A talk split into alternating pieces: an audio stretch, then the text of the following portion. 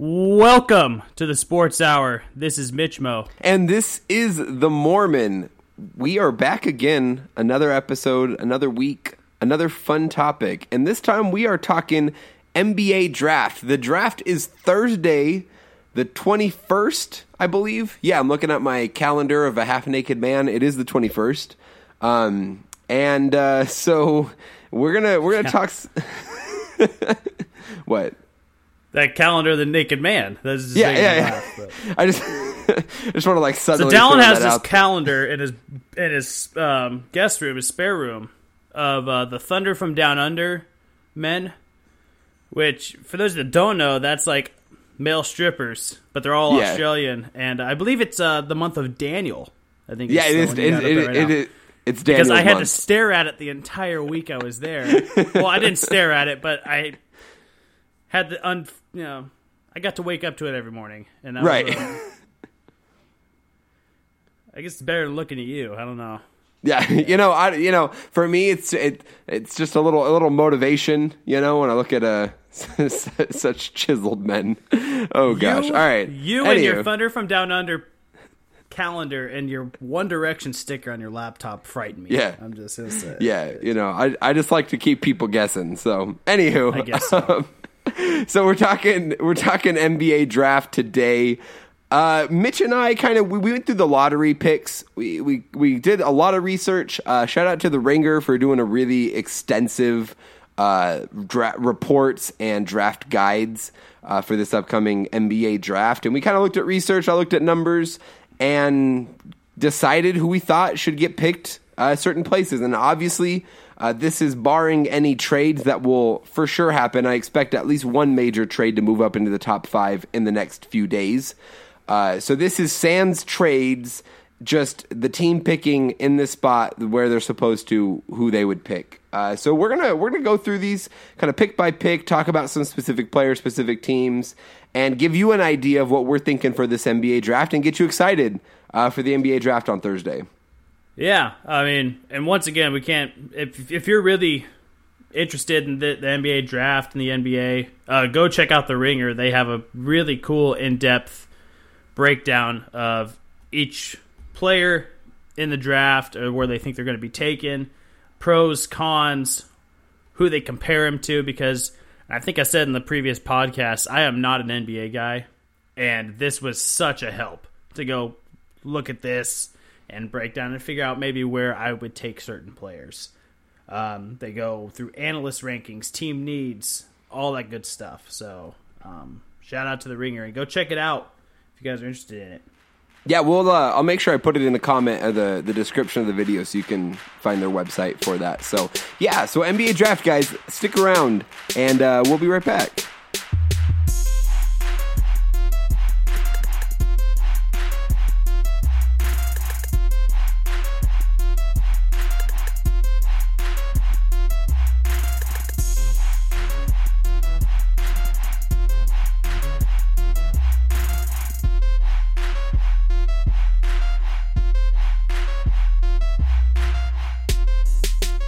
Welcome back. Let's get to it. NBA Draft 2018. Like Dallin said, we started with a mock draft. We kind of did like a mock draft. We're going through the lottery picks. It's 1 through 13. And we kind of just wrote down who we thought they should take.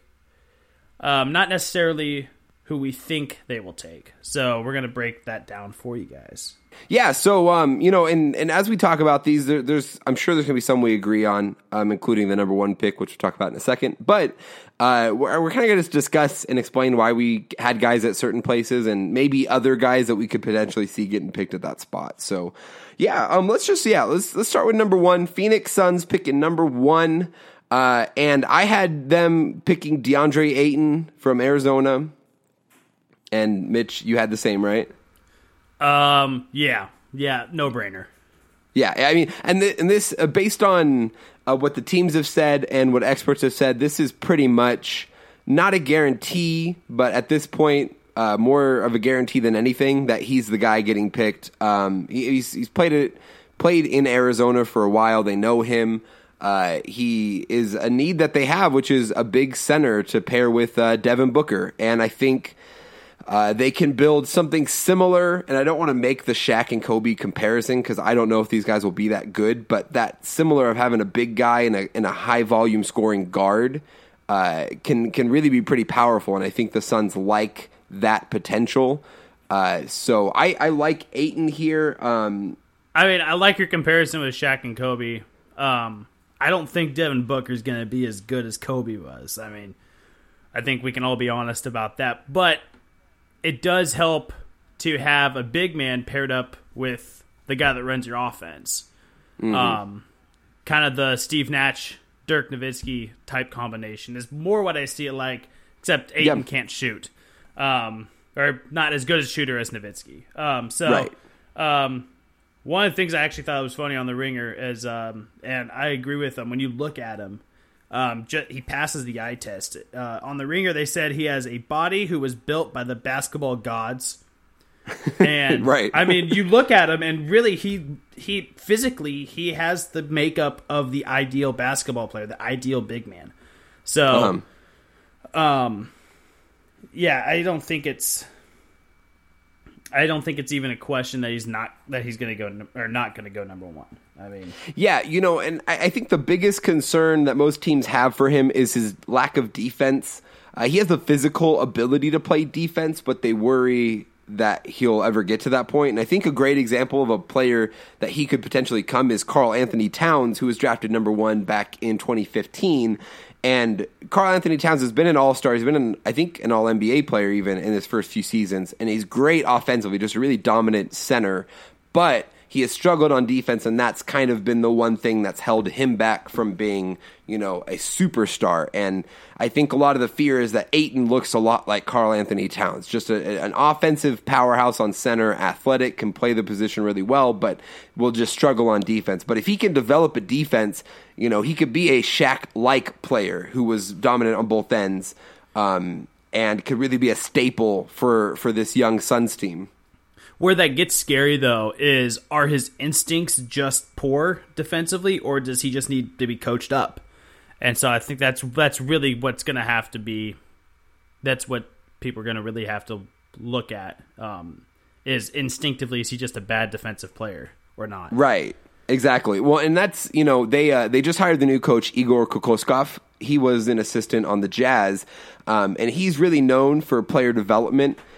He's really good at that, and I think that's part of the appeal for them having a young team, but that they had a coach that was able to develop their players the way the Jazz do very well, and hopefully that he can take some of that defensive mentality from Quinn Snyder and what they did in Utah and plug that into Phoenix and specifically into DeAndre Ayton, so that he can be an anchor in the paint and really solidify them defensively. So I like the pick. I think it'll be exciting to see him and Devin Booker as a young pair. And they have other guys like Jaren Jackson and Marquise Chris, a lot of athletic, long guys. I think they can create a really interesting team. So, yeah.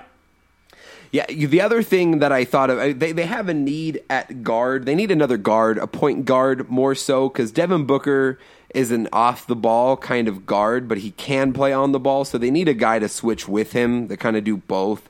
But for me, it made more sense for them to look at that at 16, because they pick at 16, and there's a lot of depth in the guard position in that mid-first round. So it made sense to me to take the big guy now, especially with a guy like Ayton, and then wait till you have that next pick to kind of pick up a potential point guard to pair with Booker, so... Yeah, you got the number one pick, and you're not going to not take the best player in the draft when you have the number one pick. So it makes sense to go get him now and wait till 16 and maybe go get a guard.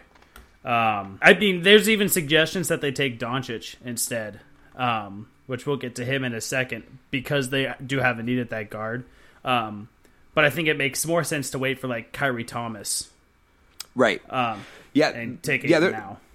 Right, there's a few guys, I think, at 16. You have, like, Aaron Holiday, Elie Okobo, and then, like, Kyrie Thomas. They have some guards that can work. And I liked Doncic. I actually, if I would have done this mock draft, like, 2 weeks ago, I would have had Doncic number one.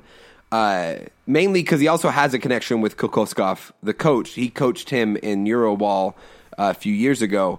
Oh, and I didn't know that. But I like the big man. The thing is the Warriors are unique in this, that they don't have a really true big man, but most championship teams have a big man, you have to have some sort of dominant big man. Right. And so they have the guard, they have the scorer. I mean, Devin Booker scored 70 points in a game. I mean, the man can score the ball, and he's got a lot of, he's still kind of raw, it feels like to me. So he has a lot of potential, but they need to pair him up with the dominant guy down low.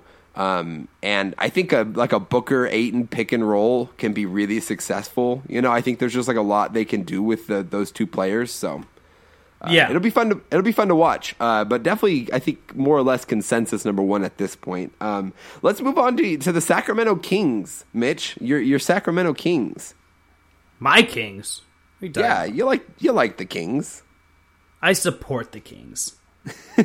Support them. All right. I wouldn't call myself a Kings fan. I would say I'm more of a Warriors fan than a Kings fan, but yeah. All right. Well, I support the Kings. I like to see them do well. I like to see them do well, even though I haven't seen them do well since like before I was in high school. So right. So as a Kings supporter, who did you have them picking at number two? I haven't taken Marvin Bagley. Oh, okay. Yeah. I think what the Kings need right now is they need someone that can be a go-to scorer. They need an athlete, man. I mean, they have basketball players. But it helps to have an athlete, like, and that can do a lot more for your offense.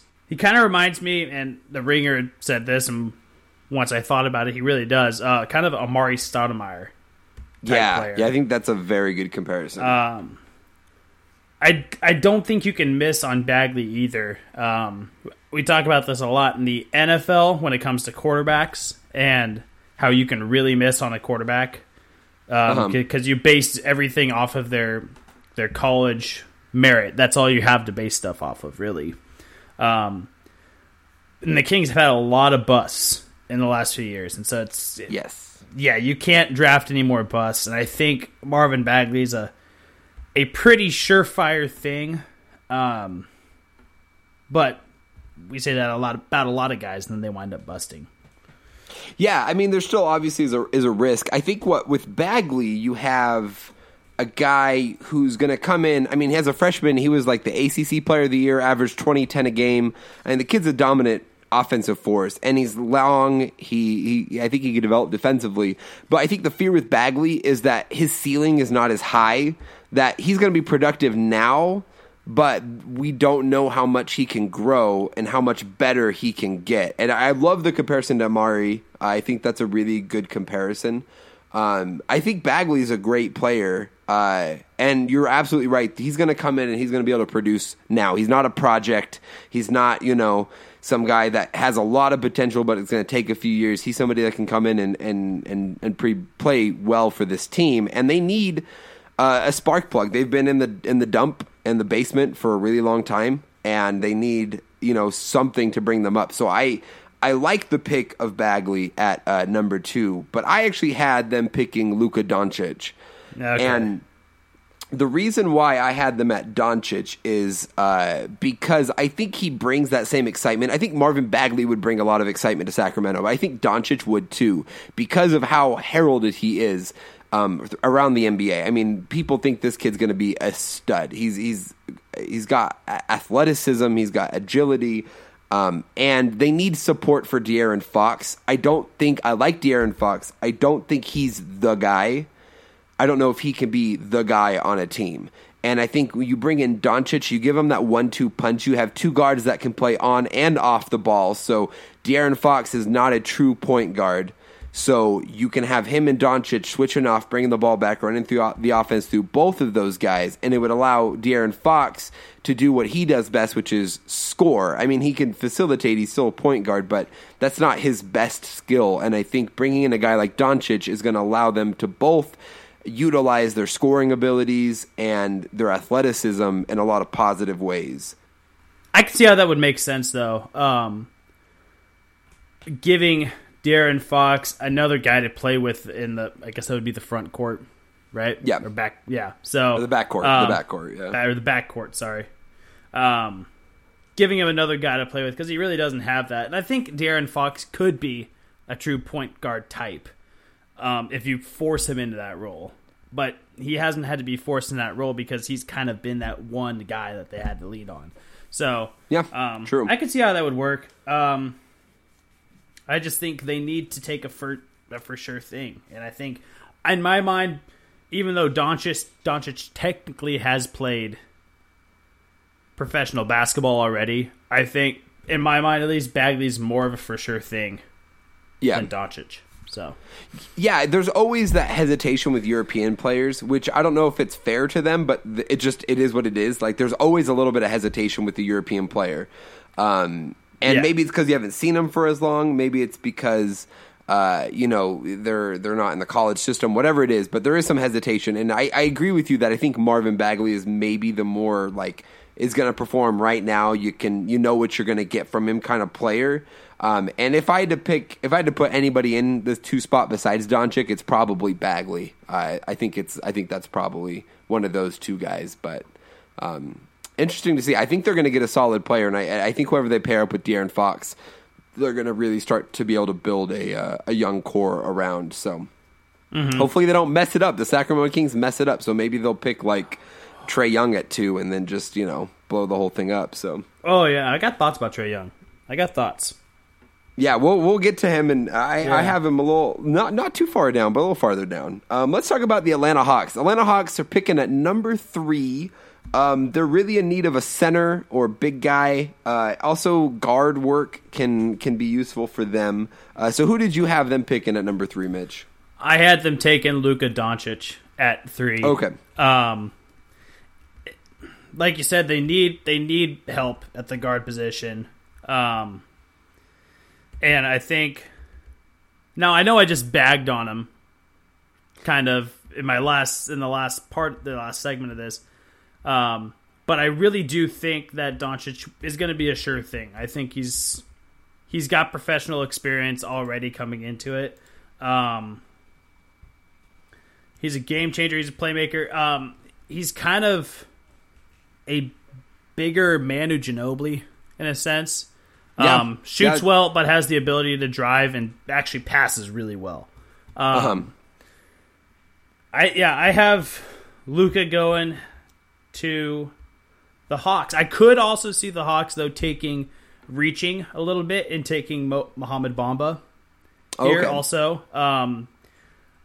Because they, like you said, they need the big man. Mohamed Bamba or even Jaren Jackson, but I think that might even be a little bit too far of a reach for him at number 3. But I have Luka Doncic going in the 3 spot to Atlanta. Okay.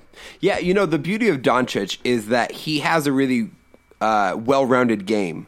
He really can fit on any of these teams. I mean, if you're any team in the top 5, I mean, you can find a room for Doncic to come on your team. So I think if you're the Hawks and he falls to 3, to me, I'd pick him. I have him going in the first 2. So, but if he was available at 3, if I'm the Atlanta Hawks, I'm probably picking Luka Doncic. I had them picking Jaren Jackson.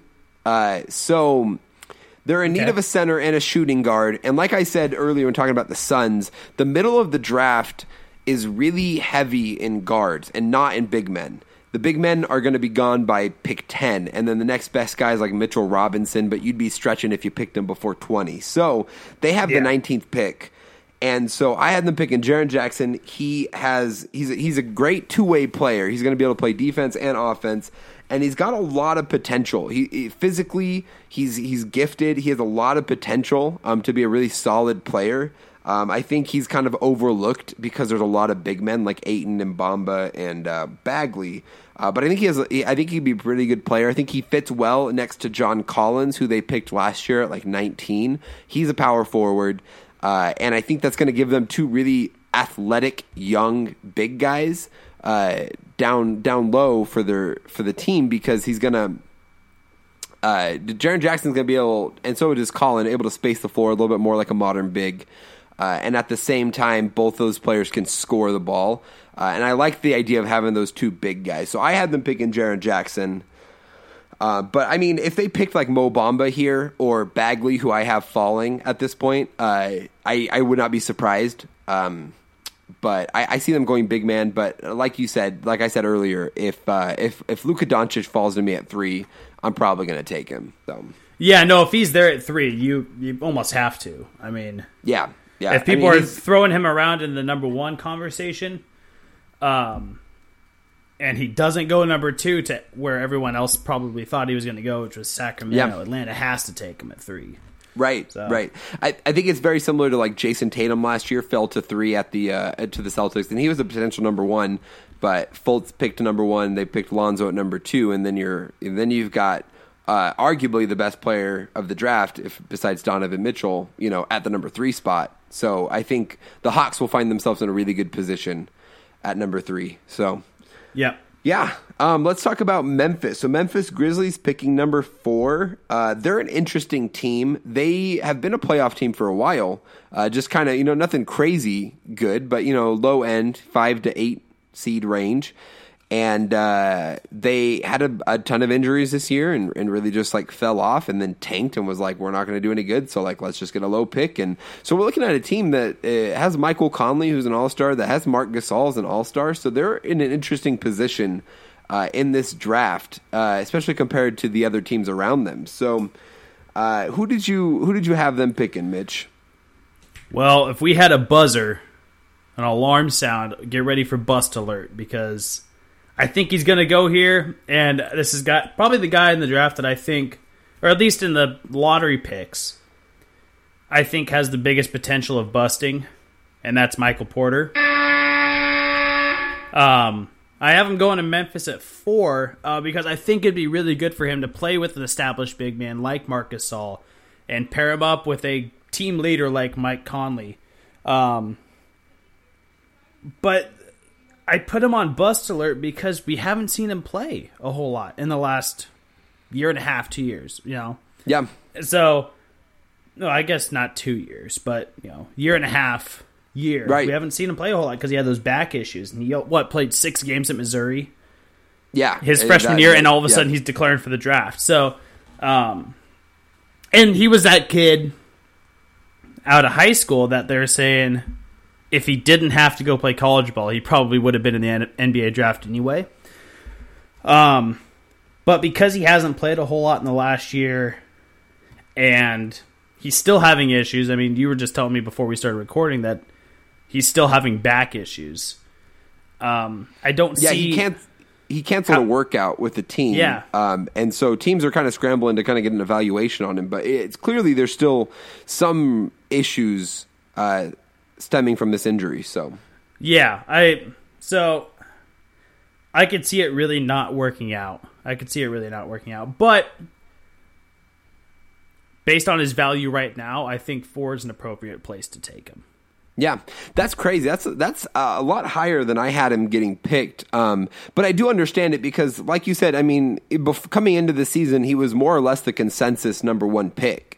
So there's high potential, but also high risk with him. That, like you said, I mean, he could be a bust. These injuries could be too much. He might not be as good as we thought he was because he hasn't played in so long, and he could end up being a bust. Or he could be a guy that just had some injuries, like a Kyrie. I mean, Kyrie, I think, only played 10 games his year at Duke, and I mean, look at him now. He's an all-star. He's an NBA champion. What I could see happening with him is they try to use him like a stretch 4 type position, and expecting him to be like a Kevin Love when he's not. Right. So that's where I can see it being an issue. Is I'm trying to create another Kevin Love or another Dirk Nowitzki, and it's not going to happen because he's not that type of player. Misutilization is what I fear for him. Right, but I mean, I don't mind the pick with Memphis because they are an established team. So this is a team that can take a risk like that. I mean, the Kings can't take a risk on Michael Porter because they need to do something. They've been bad for too long, you know. But the Grizzlies have a good enough team as is right now that they could probably compete for a playoff spot. So they're in a position where they can, you know, maybe make a risky pick here with like Michael Porter. And, you know, if it works out, then they look like geniuses. If they don't, they still have a decent team.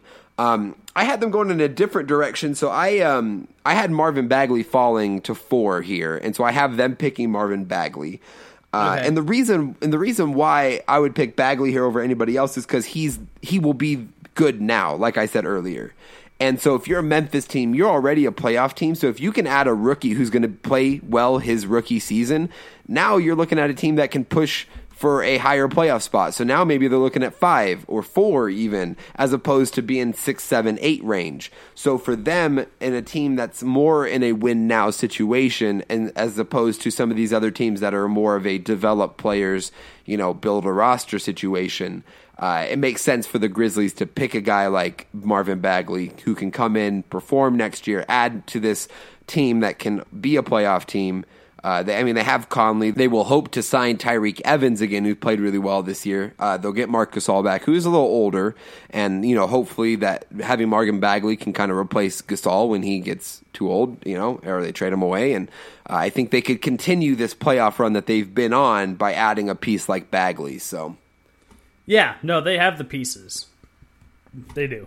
So I think adding Mike Porter's just or Marvin Bagley, in your case, would can only help. Can only help a team like that. I like the pick of Porter. That's interesting. I like the logic there. I think that's sound. But I wouldn't pick him that high if it was me. But I like the thought process. You don't have a whole lot to base off of. Basically, right. You're going off his high school accolades at this point. So yeah, basically. I mean, He was solid out of high school. We all know that. So, But that doesn't always translate. He didn't show it at Missouri, but we know he can score. Yeah, definitely. He didn't show it at Missouri because he only played 6 games. He only averaged, 10 points or something like that at Missouri. But, he only played 6 games there. Right. We almost had another mic incident. Good. Always with the mics, Mitch. Jeez. Always with the mic. Keep your hands inside the vehicle, man. Oh, yeah. Manos y piernas is inside the vehicle at all times. Yeah. I love it. I love it. That's right. Thank you for the Spanish. Okay, who's next? Who do we got? Dallas Mavericks. Okay. Yeah. I'm going to go first this time. You go first. I had the Mavs picking Mr. Mo Bamba. I really like Mo Bamba. He's very reminiscent to me of Rudy Gobert, who's just a solid defensive player. But Mo Bamba, what makes him better than Gobert is he can actually shoot from outside, and they're hoping that Bamba can develop into a decent 3 threat. And if you could have Rudy Gobert with the 3-pointer, I mean, that's crazy. Yeah. That's a defensive player of the year who can space the floor way more than Rudy Gobert can. And I think the kid is raw, but he has a lot of potential. I like pairing him with Dennis Smith Jr., similar to Booker and Ayton. You know, you have a guard and a big man to be able to establish a team around. And they've also got Harrison Barnes. They've got a few other younger pieces with a lot of potential, but they're in need of a big man. I think they're going to go big man here for sure. But with the way that I have the draft rolling out, I have them getting Bamba. Yeah, well, you know, I appreciate people with the name Mo, so I went with Mo Bamba. I have him going to. It makes sense too because he went to school in Austin, draft him to Dallas, so he's only go. Yeah, it's true. I mean, from Texas, yeah.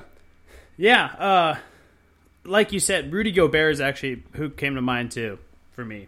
He reminds me a lot of him. This dude's a freak of nature too, by the way. His wingspan is unreal. He stands like 8 foot. He stands about 7'1". He's got a 7'10" wingspan. I mean, that's crazy. It's nuts. I mean, he better be a good shooter because he could shoot with guys right in his face. He just shoots right over the top of him. No one's going to block him. But like you said, the defensive attributes is he's a top of the line defensive player coming out of college.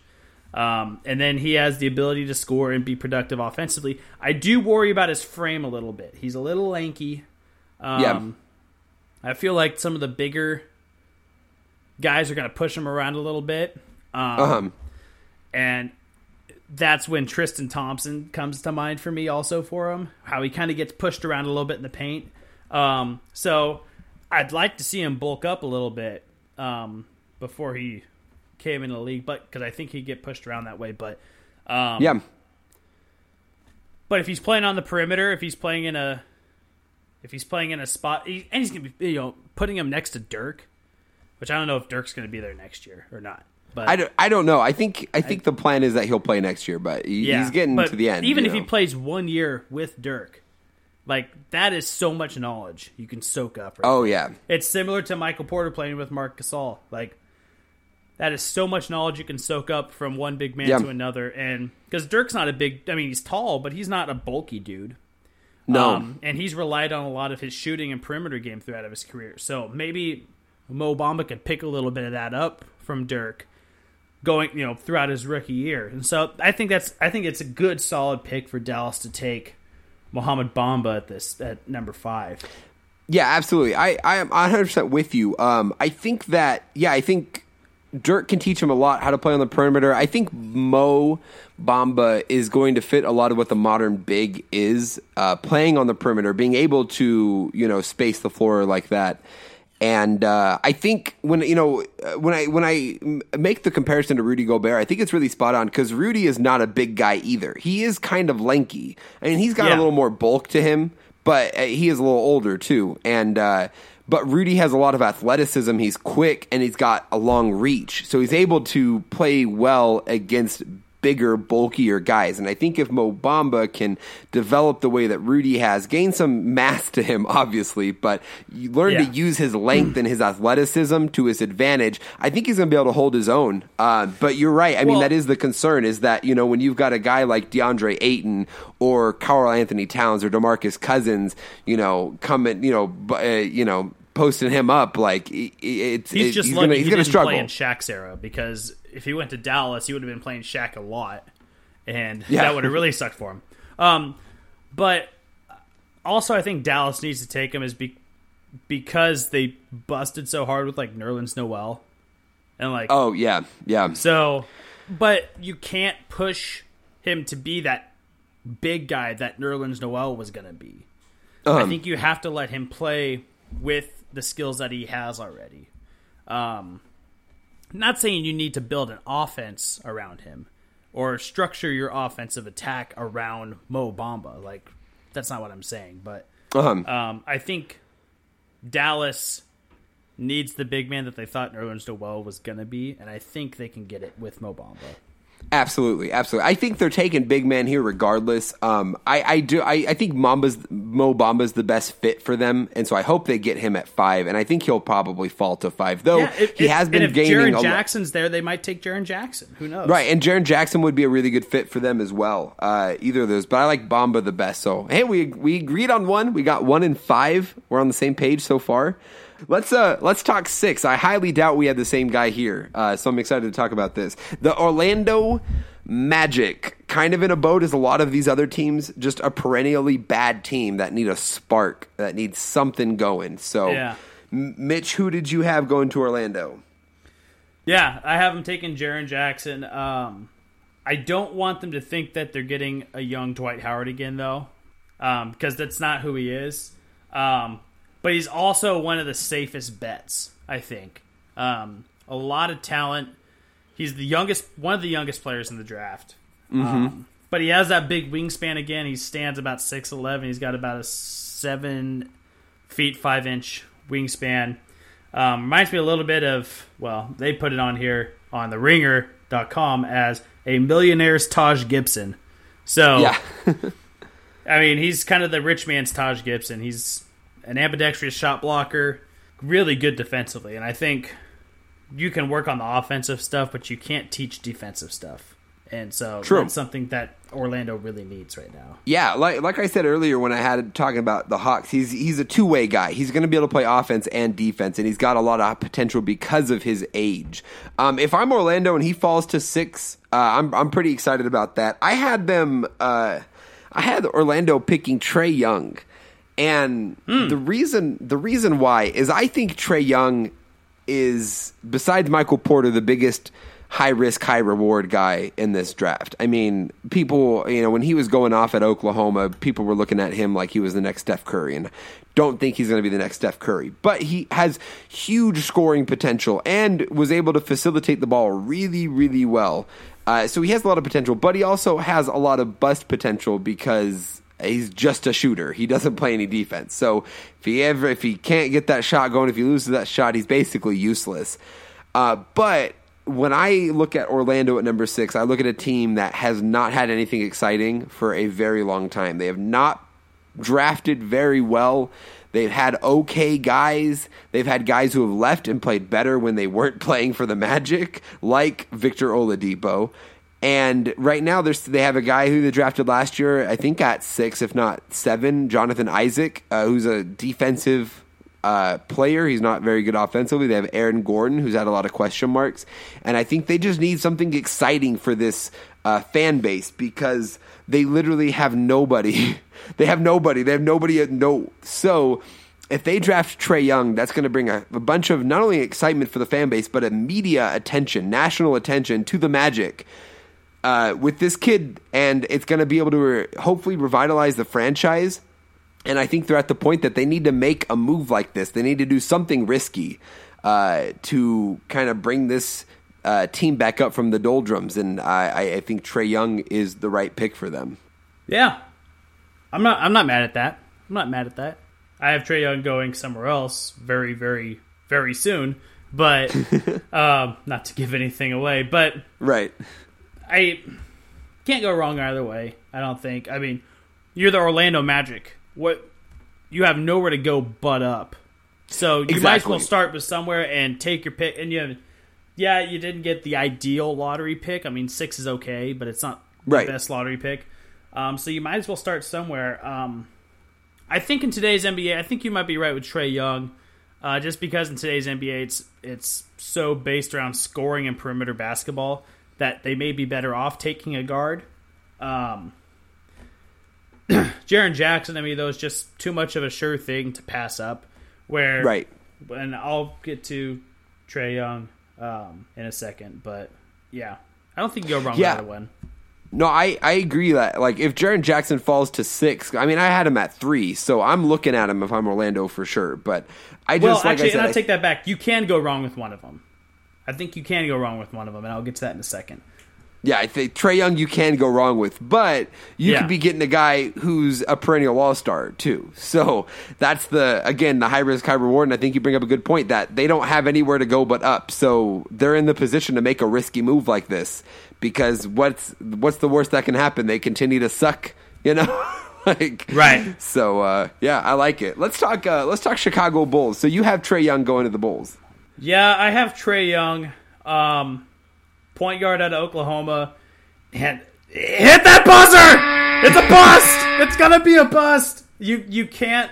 I don't see. You're probably thinking to yourself, if you're listening to this podcast, Mitch Mo, what do you think? What do you mean Trae Young is gonna be a bust? He averaged 27.4 points a game, 3.9 rebounds, 8.7 assists. What do you mean he's gonna be a bust? I'll tell you why he's gonna be a bust. Is look at the months of February and March when he played this last year, and I think we saw the real Trae Young. He played so out of his mind for the rest of the year, and then those 2 months, he really struggled, and I think we saw a true reading of what Trae Young might actually be in the NBA. Now, I'm not saying he's going to be unsuccessful, but I'm saying he's not going to be what everyone thinks he's going to be. I do have him still going at 7 to Chicago, who I think would really complement Lauri Markkanen well. And it gives him another athletic wing. I think he'll be more of a point guard, but I think he could also play that wing position as well, even at 6'1" or whatever he is. Just don't get too excited about him. I just don't want people to get too excited about him, because I don't think 27.4 points a game is what you're going to get out of him. I think what you're going to get out of him is a much more watered-down version of what you saw of him in college. Mike Bibby is what comes to mind for me, for him, that comparison. A great passer and a great shooter. I mean, he shoots really well. I just don't think you're going to get what everyone else saw him doing at Oklahoma. Yeah, you know, I don't. I have no idea how to think about Trae Young. There's a lot of question marks when it comes to him and what he can be. When I think of Trae Young, I think a lot of Buddy Hield, who also came from Oklahoma a few years ago. And mm-hmm. Buddy Hield was a guy who hit a lot of threes, and people were like, "Oh, this guy's going to be big," and he hasn't really been that successful in the NBA in his few years that he's been here. And I see a similar trajectory to Trae Young, that he won't really pan out. He'll end up getting on a team and maybe be a solid role player, maybe eventually be a starter, but nothing crazy to what we think he's going to be. And I think you're right on that. I had the Bulls taking Wendell Carter Jr. here. They have a hole at center, and I think he pairs well with Markkanen. It gives them a lot of flexibility and a lot of athleticism. Wendell Carter's an all-around player. He doesn't have a lot of weaknesses. He can even shoot the ball. He shoot the three pretty well, which is what Markkanen does so well. And I think that's a good guy to pair. I also, I know they have a lot of need at, the guard area, but a guard, small forward kind of area. But I think they have guys like Justin Holiday, Denzel Valentine. They have a few younger pieces that I would like to see them develop and give another shot before they draft another kid in that spot. And so I think center is a better spot for them to fill. But I think Trae Young's going somewhere in this range, 6 to 10. So I would not be surprised if he fell here. And I don't hate the pick, but you think he's going to be a bust. So that's all I got for him. I mean, he's going to bust. Bust he might be. That's absolutely, absolutely possible. Okay, let's talk. This is an interesting position. We're talking next the Cleveland Cavaliers, and when I did this. This was sans LeBron. I wasn't thinking LeBron's leaving, LeBron's staying. I'm assuming LeBron's leaving basically, and when the Cavs pick at 8, and I'm assuming that's what you did.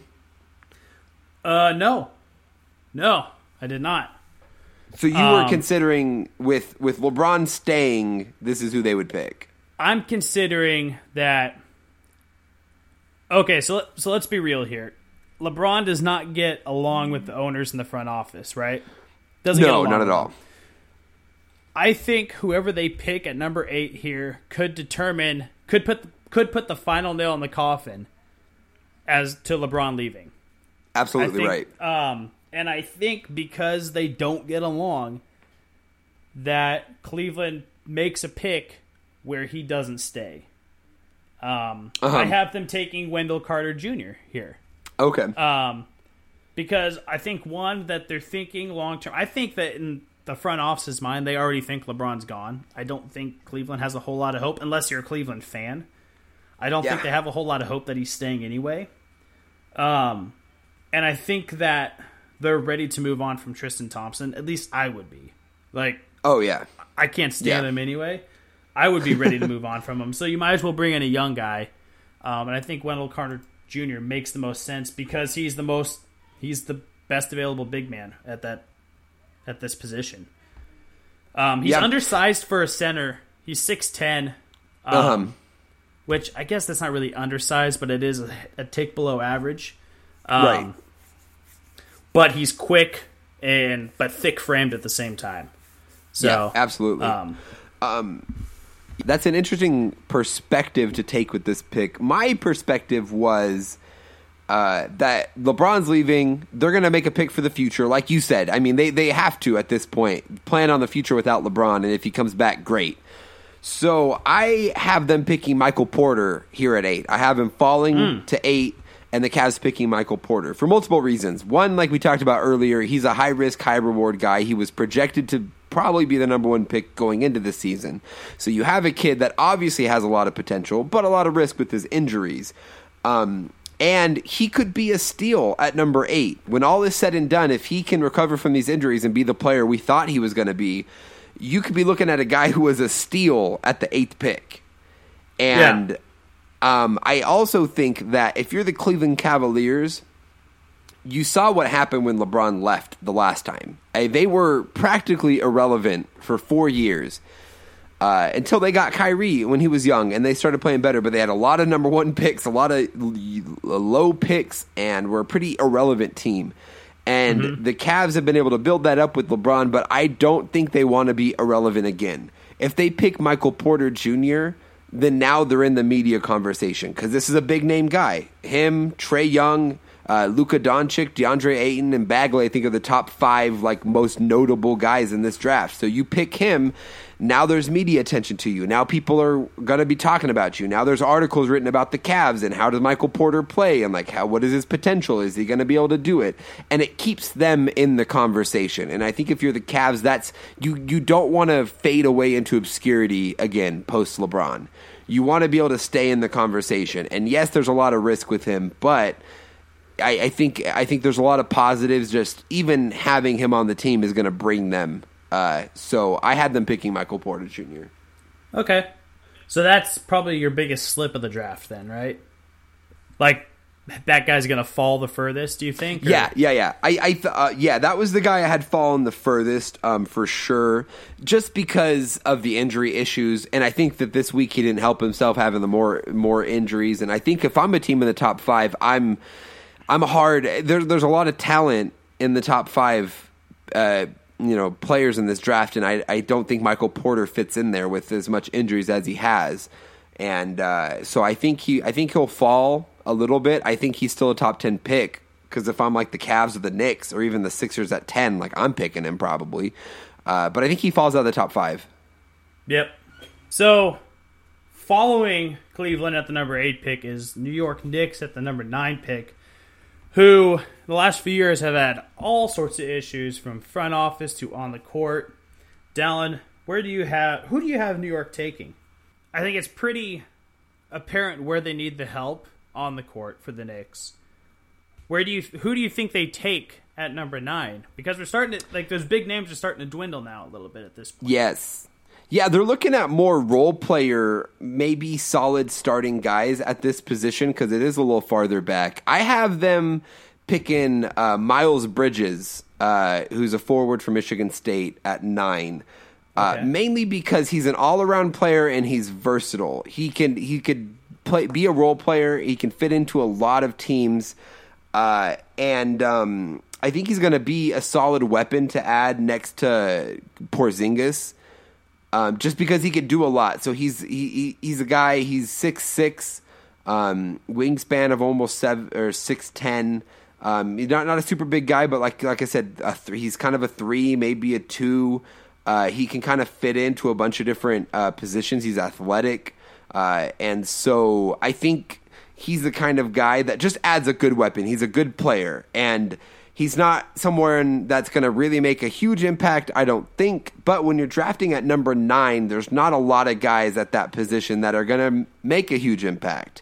So you want to get a solid player. And I think that's what the Knicks can get in Miles Bridges, is just a solid all-around player that can fit, whether they get a free agent this summer, whether they're just trying to build next to Porzingis. Like, he can kind of fit in a lot of different roles. So... Okay. See, I'm going with the big man and guard combinations, I think. That's kind of my trend of this draft because the Knicks do have a need at forward. That's very apparent. But they also have a need at point guard. And so I went with Colin Sexton going here at number 9, point guard out of Alabama. A similar build to Trae Young, and kind of a similar player. He's a score first. He plays his ass off. He plays so intense all the time, almost fearless. But he's been criticized on how intense he plays. He almost needs to kind of tone it down a little bit. He plays a little bit too quick. He reminds me a lot of Eric Bledsoe, Patrick Beverley. Those type of players. But I think pairing up, and I'm sticking to the big man and guard combinations, I think pairing him up with Porzingis would be another great another pick and roll option that they can run in that offense. And someone who plays that hard, that intense all the time, running the pick and roll with someone who plays almost a little bit fearless is, I think, something that a lot of teams look for. Yeah, you know, I like Sexton there. They drafted Frank Ntilikina out of France last year, and he was never going to be anything crazy. I think it was a bad pick for them, honestly. But they have him already. I think getting another guard in there, like Sexton, would be able to develop a pretty decent young backcourt potentially for them. I thought Sexton here for a minute. But I ended up going with Bridges because I think it's the safer pick and it's a smart pick. And not that Sexton isn't a smart pick, but there are a lot of questions about his potential and how much he really can do. And I think, you know, I don't know what direction the Knicks are going to go. They might need to take a home run. And if that's the case, I think at this point, Sexton's probably the right choice. I had them going safer. And that's why I had them picking Bridges. But the Knicks are a hard one. I don't, like I said, it just really depends on what direction they're trying to go with this. Yeah. Now you took Miles. Yes, Bridges. Miles Bridges. Yeah, from Michigan State. Because there is another Bridges coming up here pretty quick. Yes, and he's who I had at number 10. So let's. Hey, we've agreed at number 1. We've agreed at number 5, and we'll agree at number 10. Oh, I love it. Maybe we'll agree at number 15. Well, I don't know. I don't actually know if I even looked at 15. We didn't go that far, but you know. So the Sixers are picking at 10. The Sixers, much like the Grizzlies, but even more so than the Grizzlies, are a team that was the playoff team. They made it to the Eastern Conference Finals. They're a solid young core. And so they're really in a neat position after getting the Lakers pick at 10. They can really add another good, solid young piece. They're not looking for a star like Embiid or Simmons. They're looking for a solid role player. And Mikal Bridges is it. I want to know why you think Mikal Bridges. Well, he's a big small forward. Stands at what, 6'7", I think is what it is. So he's on the bigger side of small forwards. And they kind of need size at the wing. There's a big drop-off in size, I think, throughout their whole lineup. Yes. And he's a big 3-and-D guy. Like, he shoots the ball really well, but plays really good defense. Kind of a Klay Thompson-ish type player. And so I think Ben Simmons needs that shooter around him. And it also gives Embiid a little bit of help as well. The Ringer worded it as insurance, which is like the perfect word for it. Yeah. But yeah, it just seems like the right pick at number 10. I don't think earlier or later than that. He kind of seems just right at number 10. Yeah. I agree. You know, he brings them a 3-point threat. Which is good because Bellini and Ilyasova and Redick are all unrestricted free agents, and they can't bring them all back, especially Redick, who got paid $20 million last year. So they need somebody to replace that production that they had from deep, and Mikal Bridges will be able to do that. But on top of that, he can play defense. Like you said, he's a 3-and-D guy, so he's going to be able to shore up a already young and potentially great defensive unit with Simmons and Embiid, and he's a guy that can shift on a lot of guys. He's probably pretty good defensively, be able to guard at the 4. He's not too tall that he could guard at the 2, so he can guard multiple positions, which is going to give them a lot of versatility. And he's very similar to Robert Covington, who is a guy that they already have, but he's just better. He's a better shooter than Covington. He's better on defense, but he's a similar player, and I think when you watch the Eastern Conference Finals, you could tell that was like the one hole in their lineup was Covington was just not good enough as a scorer and not quite good enough defensively to really, you know, be effective in the game. And I think Mikal Bridges is going to be able to do what Robert Covington should have done last year, specifically in the Eastern Conference Finals. So I love this pick. I think this is, much like Ayton to me or Mo Bamba, this is like the perfect pick here. Like the perfect guy on the perfect team. It just seems it's a great fit. It's a great fit. Yeah. So cool. Look at us agreeing sometimes. Look at that. Let's see if we get two in a row here, because next pick at number 11 is Charlotte. Yes. They kind of need a... I think they need another point guard here. Should Kemba Walker get traded? Right. That's kind of been some talks that, like, you know, he needs to be on a better team. He has a lot to contribute. They could also use another player like Mikal Bridges, which is where I could see him falling to at number 11. They need that 3-and-D wing type player, but they also need an athletic forward. And so I put Kevin Knox out of Kentucky. Bro, there. We did it. I had Kevin Knox. There you go. All right. Look at us. Kevin Knox, yeah. You said everything I would have said there. That was great. Really? Oh, wow. How about that? Yeah, you know, I agree. I actually had a note on here. I said if they trade Kemba... Most likely, if they trade Kemba, they're moving up in the draft. So this was kind of a different note. But I had basically written on here, if they trade Kemba, to go pick Colin Sexton, because that would be like the next best point guard they could probably get. Or if they move up high enough, maybe they get Trae Young. But this is assuming no trades. They stay at 11. I 100% agree with you. Kevin Knox has a lot of potential. He's a good scorer. He could pair well with Kemba and Malik Monk, who they picked last year. And I actually have Kevin Knox going as early as number 7, which agrees with the ringer, the Bulls, because the Bulls do need that big man also to complement Markkanen. But I think that Charlotte's a good fit with him if Kemba doesn't leave. Yes. If Kemba leaves, then they're going to be trading up, probably, like you said, and they'll take Colin Sexton. Or if Trae Young slips even further... Right. They would grab him, but I don't think Trae Young slips much further than 7 or 8. So I don't see it happening. But Kevin Knox, at the position that they're at right now, if everything stays status quo, that's the best fit by far. Yeah, you know, he's a he's a power forward. He's 6'9", so he's not super, super big, but he's a great scorer, and he's young. He's under 19. He's got a lot of raw potential, especially on the offensive end. And they have Malik Monk, who's a shooting guard who they picked last year, who is supposed to be a very good scorer as well. Kemba, obviously, is a scorer in his own right.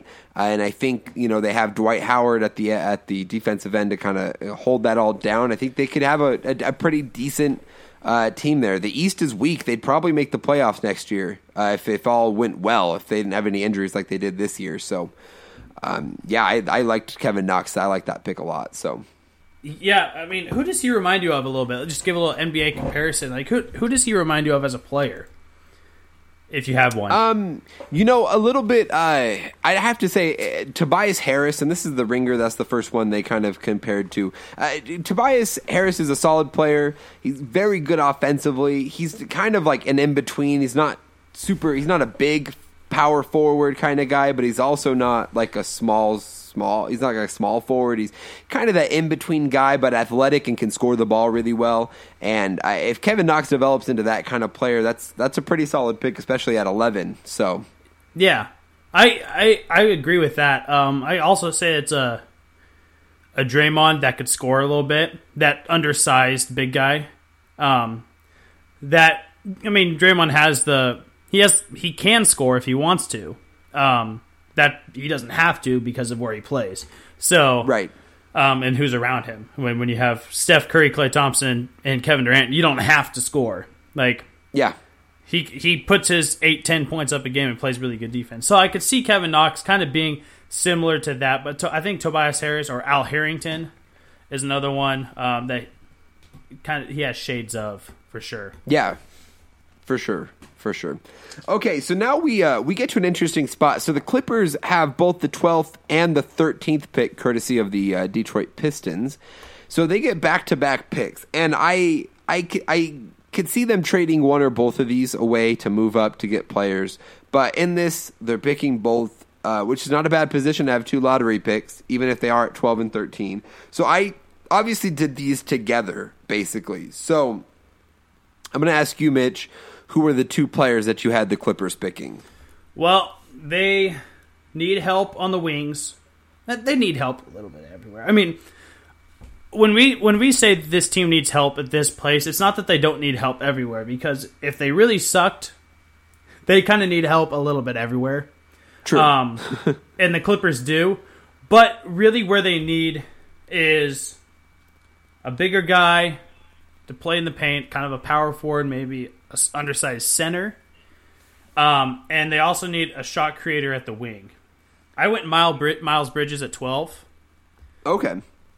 And he's that guy who plays bigger than his size. He's definitely more of a small forward type, but he plays bigger. I mean, he averaged seven rebounds a game at 6'6". So, I mean, he's kind of that undersized big man I think that they need. And he's a good scorer. He's a good scorer, that go-to scorer that I think that they need. That's who I have them taking at 12. So 13 is a player that's going to complement them. And I love the University of Miami. That's one of my favorite colleges I know in football to watch. And now they have a good basketball team, and I think they're going to take Lonnie Walker the fourth here. At 13. Shifty, explosive, and he's one of those guys that's kind of he has a good scoring upside to him.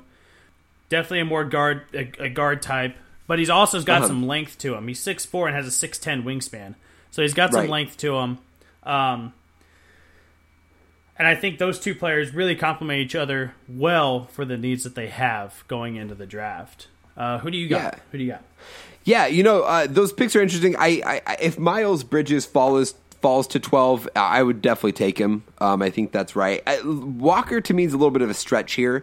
I think he does have some offensive upside, but I think he's kind of a question mark kind of guy, and it would be a little more of a risky pick in my mind. I had them picking Colin Sexton at 12 because I had Sexton falling to 12. Okay. And Sexton, to me, if he falls to 12, much like Bridges, I think you got to take him. He's definitely got the starting point guard potential, and at 12, either Bridges or Sexton could be a steal when we look back on it. That a guy fell that far. So I think, that would be a solid pick for them. That's why I had Sexton at 12, and then I had them picking Robert Williams out of Texas A&M at 15. So he's a big guy. He is a little undersized. He's 6'9", but he has a 7'5" wingspan. But he's a bigger kind of guy, 237. Very reminiscent of DeAndre Jordan or Clint Capella, though he is a little smaller than those two guys. But a guy that can play offense pretty well, play defense pretty well. Just a solid big man, and I think the Clippers move on from DeAndre Jordan.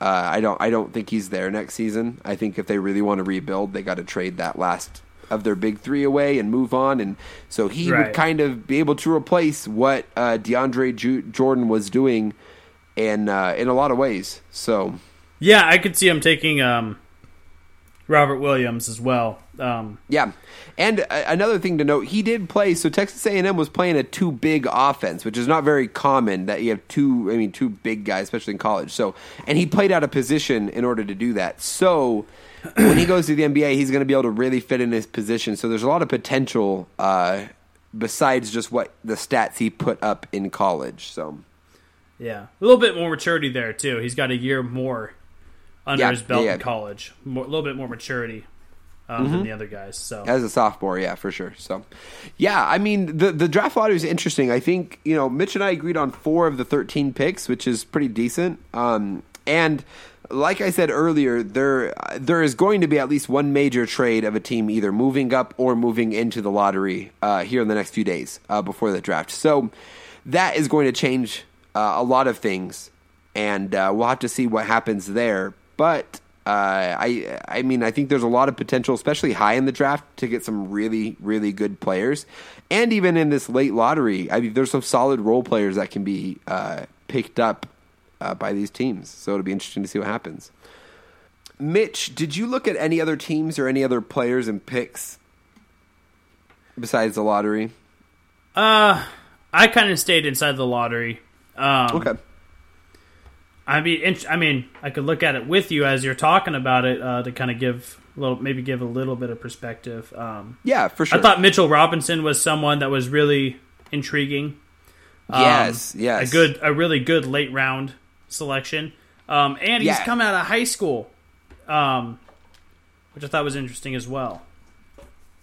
Yeah, he is he the one who reclassified? No, that was a different guy. No, Mitchell Robinson, instead of going to college, just took a year off to train. Yeah, there was a guy and that then went to IMG, which is basically a high school for athletes, right? Where you can actually can come right out of IMG into a professional draft. Oh, okay, gotcha. Yeah. I'm pretty sure how that's interesting. Don't quote me. Okay. Yeah, I'm going to talk about him in a second. So I first want to mention, and I talked about this when we talked about Phoenix earlier, they have the 16th pick. They're definitely going guard here. So they have 4 picks in this draft. They have 16, or they have more than that. So they have 4. So they have number 1, number 16, number 31, and number 59. I could see them trading up into the late first round to pick Sexton or Young.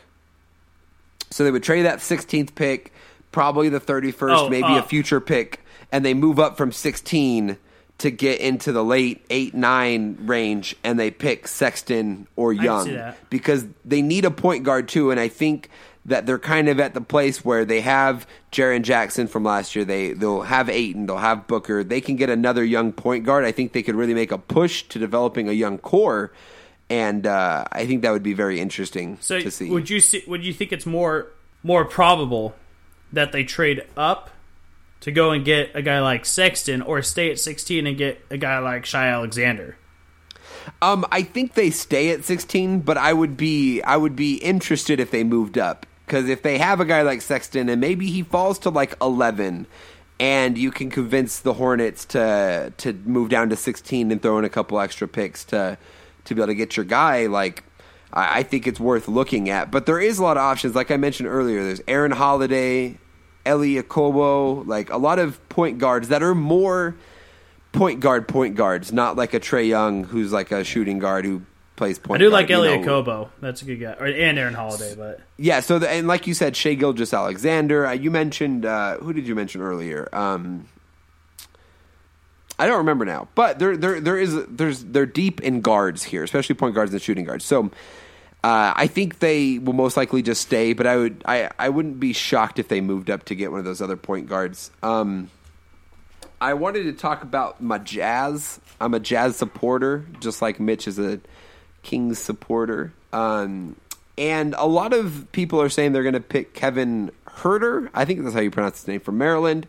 He's very Joe Ingles-like, 3-and-D kind of guy, athletic, can kind of do everything. But he has an injury that I think he just got injured or had something pop up. So that is going to put his pick into question. I have them picking Keita Bader Diop. I think that's how you say his name. Yeah. Really? That early, From Ohio State at 21, yeah. He's a very good shooter and a very good defender, and that's basically what the Jazz do, is they want guys that can space the floor, defend multiple positions, and that can shoot the ball very well, and that's exactly what he does. He's 6'8", he's got a 7'3 wingspan, he's a senior, he's experienced, he'll be 22, he's 22 right now, A guy averaged almost 20 points a game in college. Was the Big Ten Player of the Year. I think he brings a lot of maturity to an already mature Jazz team. To me, he fits what the Jazz do to a lot of extent, just with his experience, with his versatility. And I would be very excited if they picked him. So that's kind of who I was looking at for the Jazz at 21. But I guess, the Ringer has him going at 20 to the T-Wolves. So I guess it wouldn't be super, super early. But because I even saw him as late as early second round. Really? Okay. Yeah. Now I'm looking at it. I'm like, okay, I could see him going there. But yeah, these late first round guys are kind of hard. A lot of them can fall all the way back to the second round. You never. There's a lot of question marks with a lot of these guys, and so there's room to fall for sure. Yeah, and I guess that would be a knock on Huerter. However you say his name, I don't know how to say his name, but yes, yeah. That he doesn't have the length that Diop does. Though he looks like he'll be a solid player. But also with that, he plays shooting guard, and obviously they have Donovan Mitchell. So they could do, you know, Donovan Mitchell can play point, and I think eventually they'll want to transition him to more of a James Harden role where he's a ball-dominant shooting guard. So a guy like Herter would fit well next to that if they ever go that direction. But for now, he wouldn't be as useful as a pick with Ricky Rubio on the team. But I do want to talk about the Lakers as well. The Lakers have the 25th pick in the draft from the Cavs this year. And I had them picking Mitchell Robinson, who's the center that we were just talking about. He's got a lot of questions, but a lot of athletic ability. He's elite physically, and he is still very raw. He was so this is what happened. So he was a 5-star high school recruit. He enrolled at Western Kentucky, but in September he opted to skip college and train for the draft. So he didn't play at all in college. He just basically skipped college for a year, trained for the draft, and now he's obviously going into the draft. But he's 6'11", 215, so he's still a little skinny, but he can bulk up. His wingspan's 7'4", so not huge, but he's got a lot of athleticism, and the Lakers have a need at center. And so I think a guy like that would fit well with whatever team they put together next year. Yeah. Because we have no idea who's going to be on the team. I also had – so the other guy I looked at here was Jalen Brunson. And Jalen Brunson's not really projected to go until the second round. But he's a guard from Villanova who knows how to win, who's older – who's a leader-type guy, and he's very reminiscent to me of Josh Hart, who they picked last year at 30. And Josh Hart was from Villanova, had been on those championship teams, and has come in and played really well his rookie season, a lot better than I think a lot of people expected. Has been a really solid player for the Lakers, and a key young player going forward for them. And I think Jalen Brunson can be that type of guy, a good, solid backup point guard for Lonzo. A guy who can add a lot of leadership to the team, a lot of experience in winning to a young team, or just a solid young piece to have behind their superstars if that's the route they go this summer. So I liked that pick. So you don't think Mitchell Robinson will go to the Lakers? Because I could see that working out. I think they do. No, that's what I'm saying. I think he goes to the Lakers, but if there was another guy I was looking at, it would probably be Jalen Brunson. Oh, gotcha. Okay. But yeah, the number one guy I have for the Lakers is Mitchell Robinson. I think that's the right place for him. Especially if they get guys like LeBron there, then you have Lonzo, and possibly Kawhi Leonard. Now that we're hearing some stuff, yeah. Well, with the Kawhi Leonard, they'd have to trade some guys. So Lonzo might be gone, and so might Ingram, and so probably will Kuzma.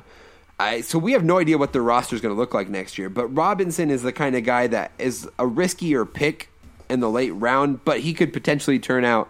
I mean, he was a 5-star recruit out of high school. So this kid could be like Kuzma was last year for them, who they picked at 27, who ended up being first-team all-rookie. You know, this could be a guy that could play really well for them. That was about it. Those are the only guys the only other teams I looked at, really. But was there any other guys that you were looking at? Anybody notable? Oh, I'm good. Cool. Well, that is the NBA draft. We'll talk next week a little bit about it, just to recap what happened. If there's anything crazy, I guess we might do 2 episodes because we have something else planned next week. So depending on how crazy the NBA draft is, we might have to dedicate an episode to it.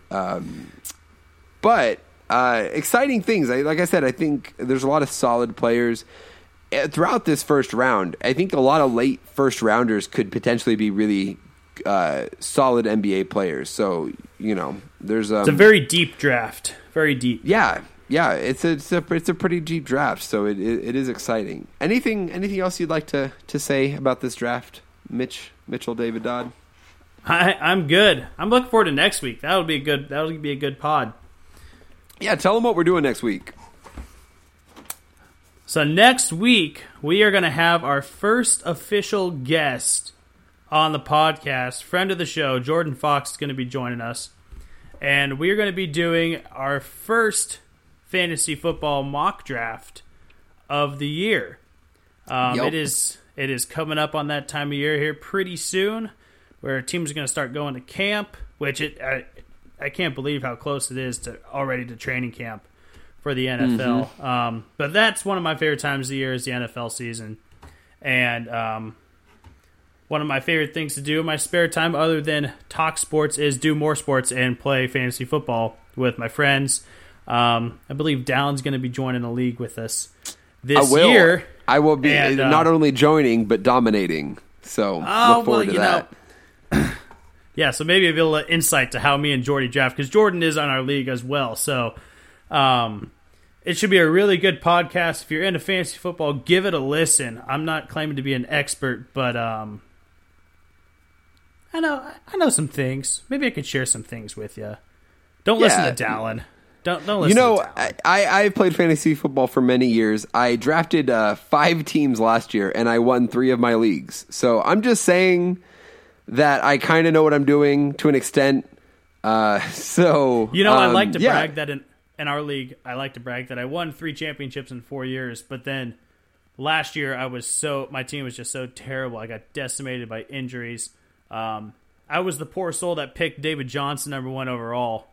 Yeah. And then lost him in week 1 for the rest of the year, and that kind of set the tone. You can't recover from that. Yeah. So, but we're gonna be doing some fantasy football stuff. Who to take where? We're gonna do a full length draft. We'll go over the parameters when we get there, because honestly, the draft goes quicker than you think when you're doing a mock. So. We'll go over the parameters with you guys once we get those set. They'll probably be geared more towards what our league is going to be like, Dallin, which would be a 10-team full PPR league. The rosters are a little bit different than what's usually played with, but it'll be a fun episode.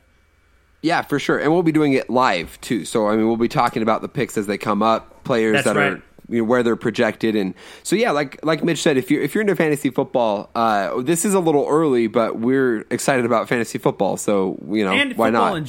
Football in general, yeah. Too, because it goes more than just what we think the player's individual production is going to be.